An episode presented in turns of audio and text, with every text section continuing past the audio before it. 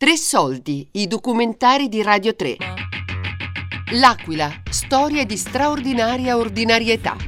Di Manuel De Pandis, Giovanni Sfarra e Matteo Passerini.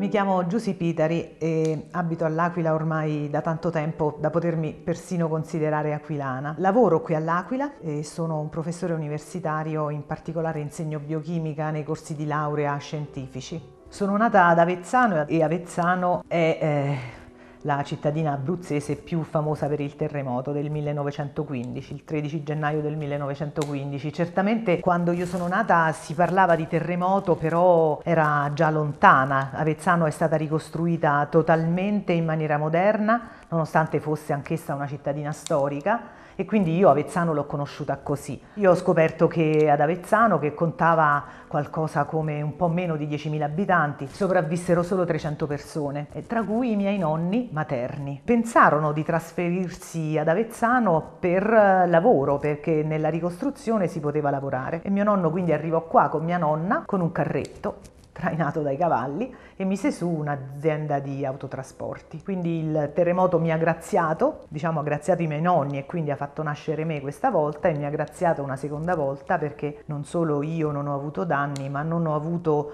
eh, lutti che riguardassero eh, diciamo miei parenti eh, stretti. Indubbiamente eh, il lutto più grande che io ho avuto sono, quello, sono quelli degli studenti, che, ehm, di cui due erano eh, proprio alunni durante quell'anno, alunni miei che conoscevo molto bene.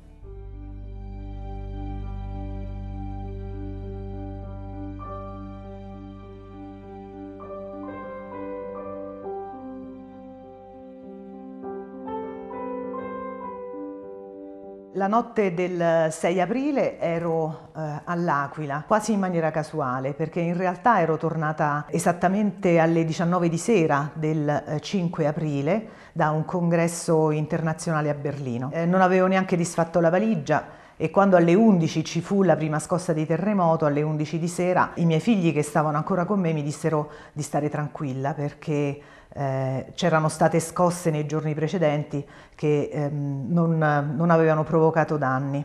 Ci mettemmo a letto e come tutti alle 3.32 siamo stati svegliati. Qui noi al quinto piano io, io mi sono dovuta reggere agli stipiti della porta, ok? Per come era oscillatorio. Però mi sono cascati due mobili alla fine. È quando scendevo le scale che ho visto i calcinacci ai primi piani, perché i primi piani eh, sono tornati giù e sono tutti quasi esplosi. Avevamo eh, quindi i muri, cioè dei primi piani che non c'erano più.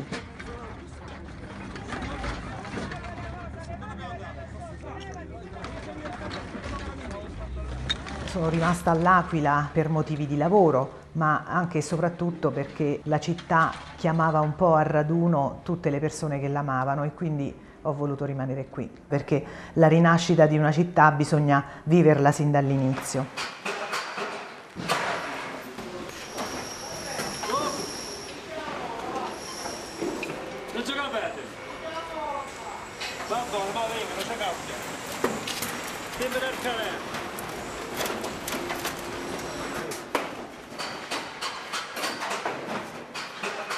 Passata la paura, eh, decisi di eh, comprare un camper per poter rimanere all'Aquila. Nell'immediato post terremoto sono stati sicuramente i ragazzi eh, a significare per me molto, cioè che mi, mi, hanno veramente dato la forza. Mi ero sistemata vicino a casa di mio fratello che in realtà non aveva subito molti danni, aveva lasciato acceso eh, il suo wifi e quindi venivano tutti lì intorno al mio camper, mangiavamo insieme, era estate e loro sono stati i primi, quindi erano anche loro sulla costa con i genitori, ma dovevano venire un po' per studiare, un po' per vedere eh, come andavano le loro attività, per rivedere gli amici e quindi questo camper è stato eh, come un albergo aperto, era a sei posti, noi eravamo in tre e molte persone hanno dormito eh, e, e questi ragazzi li vedevo davvero spaesati davvero spaesati perché non avevano proprio idea di, di, come sarebbe stata la città, la loro scuola, la loro università, le attività che avevano sognato.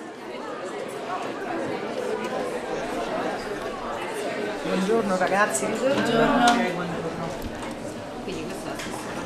Allora, troverete sul libro, eh, allora, eh, noi adesso abbiamo studiato eh, il, diciamo, come l'ossigeno si lega alla nitrosina, ma noi nel nostro organismo abbiamo tanti trasportatori, proprio tanti, ok?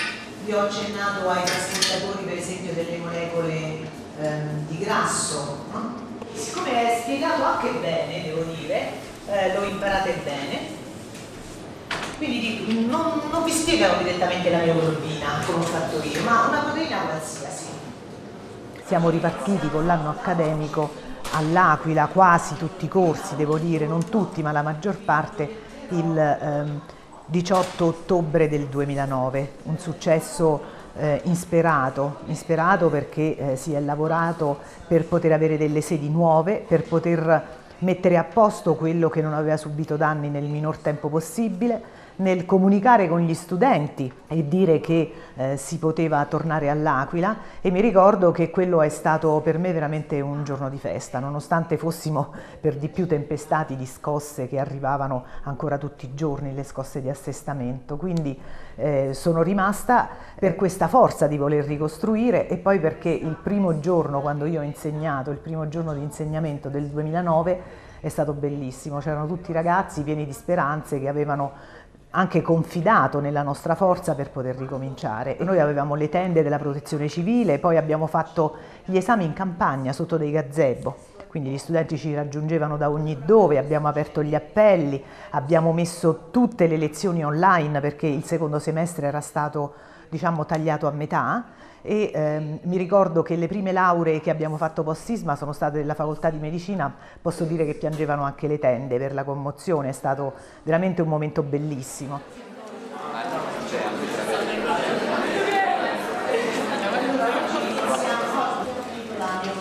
Ogni giorno vi proietterò eh, una foto di una montagna, perché siccome eh, ah, sono appassionato di montagna, vi dell'emoglobina faremo eh, l'adattamento all'altitudine e nonostante io mi sgoli c'è sempre qualcuno che non ha capito e secondo me è semplice allora così mi rimane impresso quindi da qui a oggi questa è una, è una cimata elevata del massiccio del velino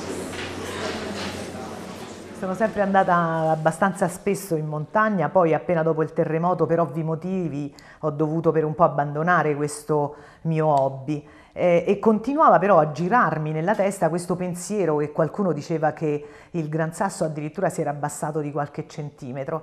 E allora dicevo io devo tornarci e la prima volta che sono tornata su era una giornata limpida, tirava anche un bel vento, sembrava quasi che volesse portarmi via ma in realtà il panorama spaziava dappertutto, sulla, sulla conca aquilana, quindi si vedevano i paesi, eh, io li riconosco tutti da lassù, e improvvisamente sono stata felice perché quel giorno, nonostante fosse passato solo un anno e mezzo dal terremoto, quei paesi mi sembravano uguali a prima. E poi l'Aquila è una città che è stata fondata dai paesi intorno, quindi l'Aquila senza i suoi borghi non è nulla.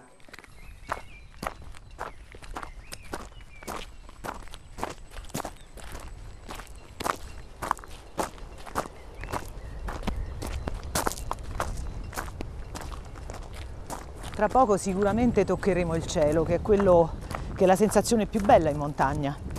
In particolare se ci sono delle nubi basse, come lì al Vado del Sole, si arriva e si tocca il cielo. Sembra proprio di essere arrivati al confine tra la terra e il cielo. E questo è bello, succede sempre in montagna, in particolare qui dove eh, siamo sul, sui, sulle cime più alte dell'Appennino. Ecco, io in questo momento non vedo l'ora di vedere il Corno Grande, che da lì è veramente stupendo.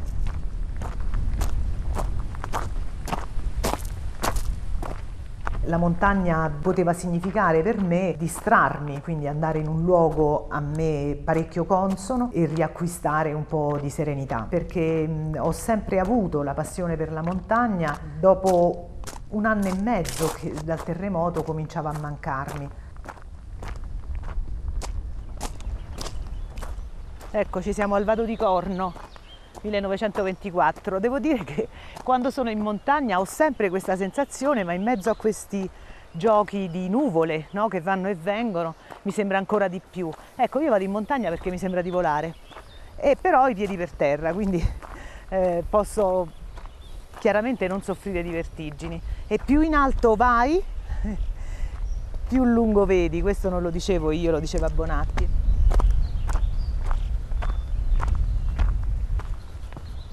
E quando riandai la prima volta in montagna fu bellissimo perché feci anche un giro piuttosto breve, andai a fare il giro della Portella, si chiama il Gran Sasso, e da lì vedevo tutto il cratere sismico e chiaramente non si vedevano le ferite. E quindi la montagna è stato un modo per guardare la mia città e tutti i paesi come erano prima, perché sicuramente non c'erano neanche gru, quindi sembravano tali e quali a prima era un punto di osservazione privilegiato nel quale potevo immaginare, forse sognare, un modo per dire sono andata lì, mi sei sembrata come prima e tornerai ad essere la bella città che eri prima.